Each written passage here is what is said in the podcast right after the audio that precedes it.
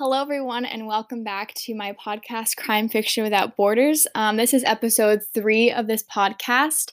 Um, so, the last two episodes, we focused on three books um, and sort of comparing and contrasting um, certain portrayals of people of color in these books and specifically their relationships with other people in these books as well. Um, and so, today I wanted to kind of relate these themes to some broader aspects, especially because of what's happening in our world um, right now.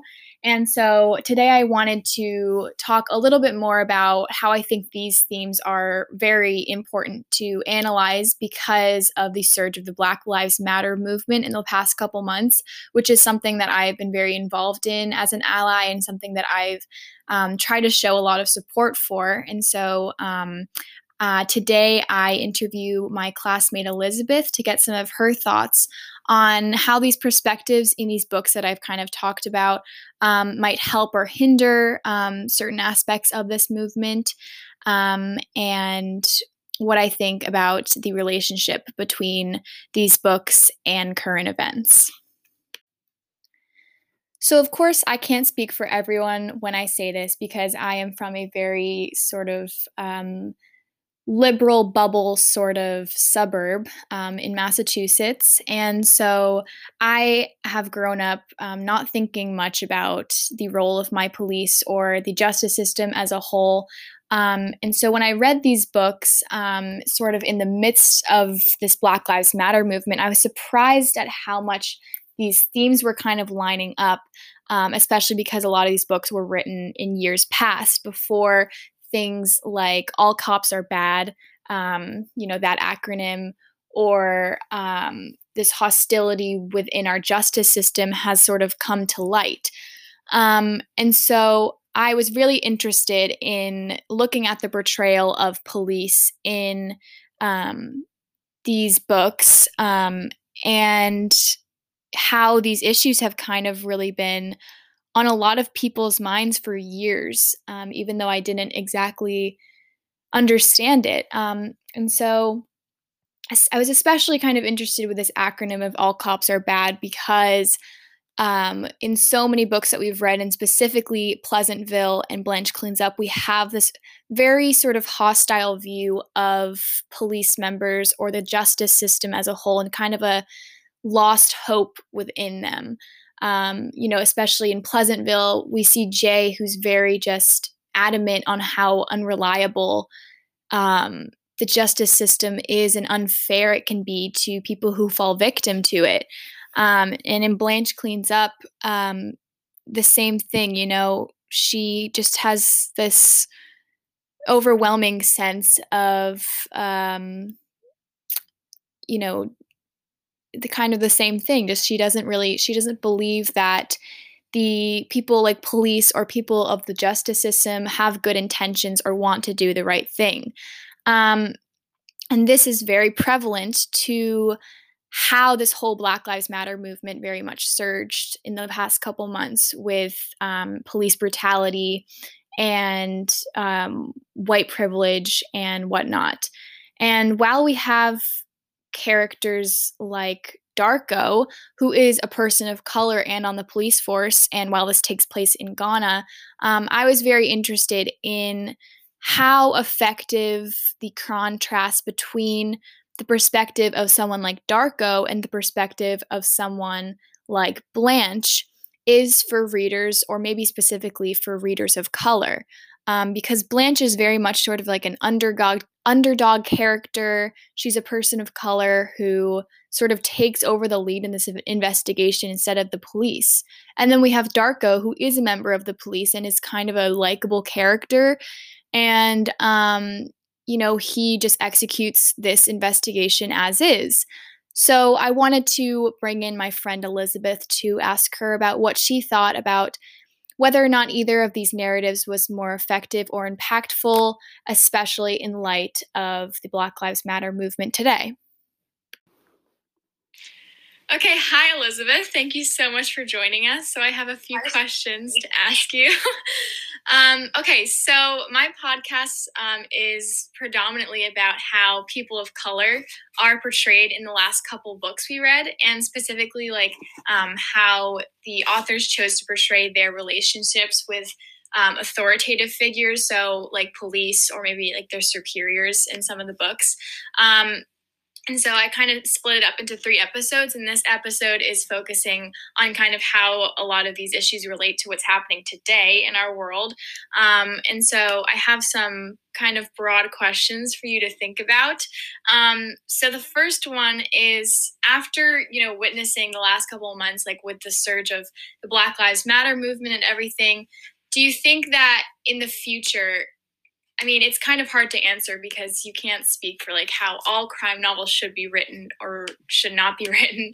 But do you think it's more impactful in the future for um, the relationship between people of color and people like police or people of the justice system to have kind of like a hostile relationship um, in how you know should that be like a main part of these books moving forward that they have that kind of like report that they're that it's a negative one. Yeah, exactly. Um, well, I think a lot of literature is modeled after real life instead of vice versa.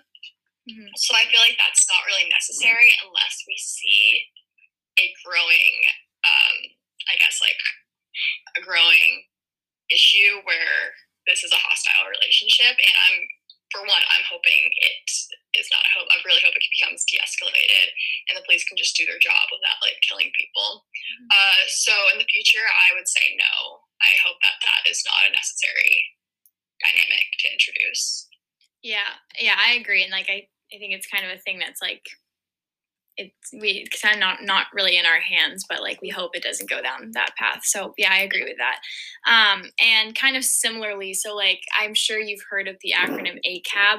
So um, oh, so um, it stands for All Cops Are Bad, and so basically that's like been a big part of this movement and how a lot of people just believe that. Um, all police officers may not be hostile figures individually, but because they represent this system that is kind of corrupt, then that's why all cops are sort of bad fig- figuratively. So I was just kind of wondering how you thought that in books specifically like Pleasantville and Blanche Cleans Up, um, how you think like that's kind of depicted in these books also even though it was kind of written before this acronym came to light but i was just wondering what you thought of like maybe just more broadly the depiction of the police in these kinds of books um, I would be lumping the police with like more of the political power, especially in Pleasantville, I mm-hmm. guess. Um, and Blanche cleans up too, I yeah. suppose. I remember, yeah, well, I don't know.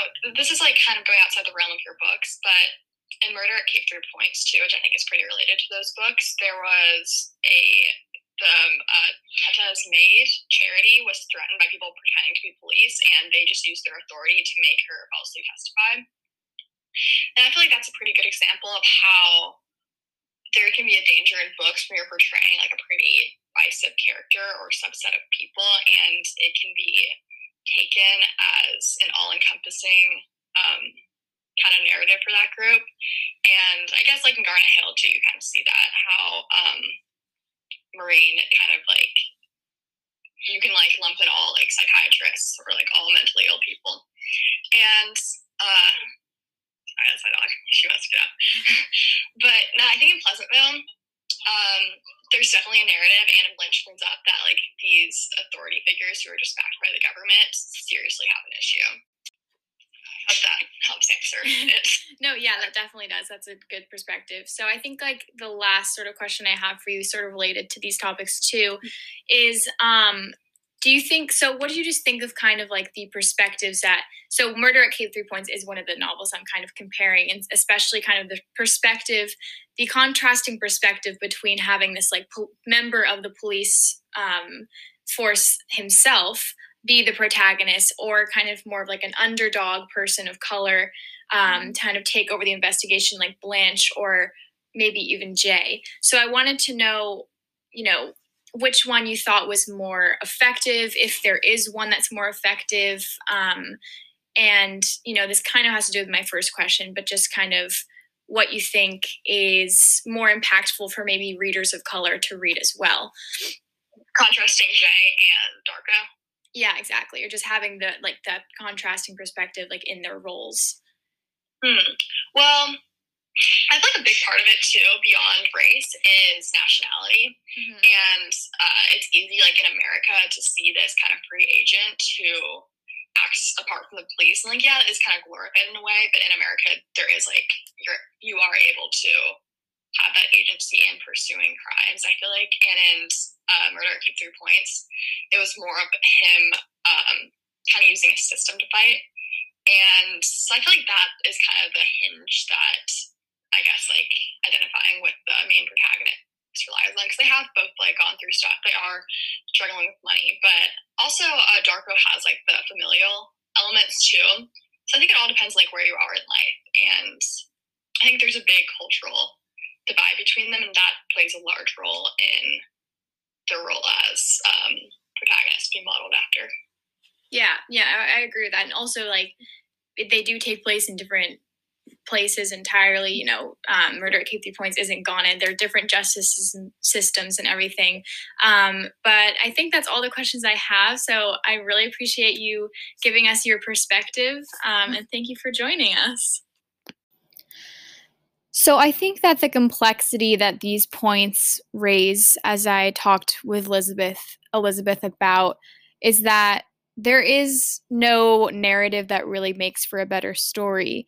Um, you know, Murder at Cape Three Points wasn't any less of a good novel because um, the perspective was from someone in the police force that we are used to seeing kind of be discredited in other books.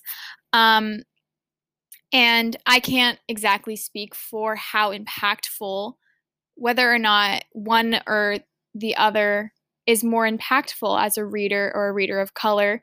Um, as I am not a person of color, you know, it was, it definitely made me think a little bit um, once I read these books, but I don't know if it would be different as a person of color who maybe would rather think it's only just that books like these feature a singular perspective from someone who isn't a member of the justice system um, to avoid that sort of biased or fixated narrative um, from someone in the police force.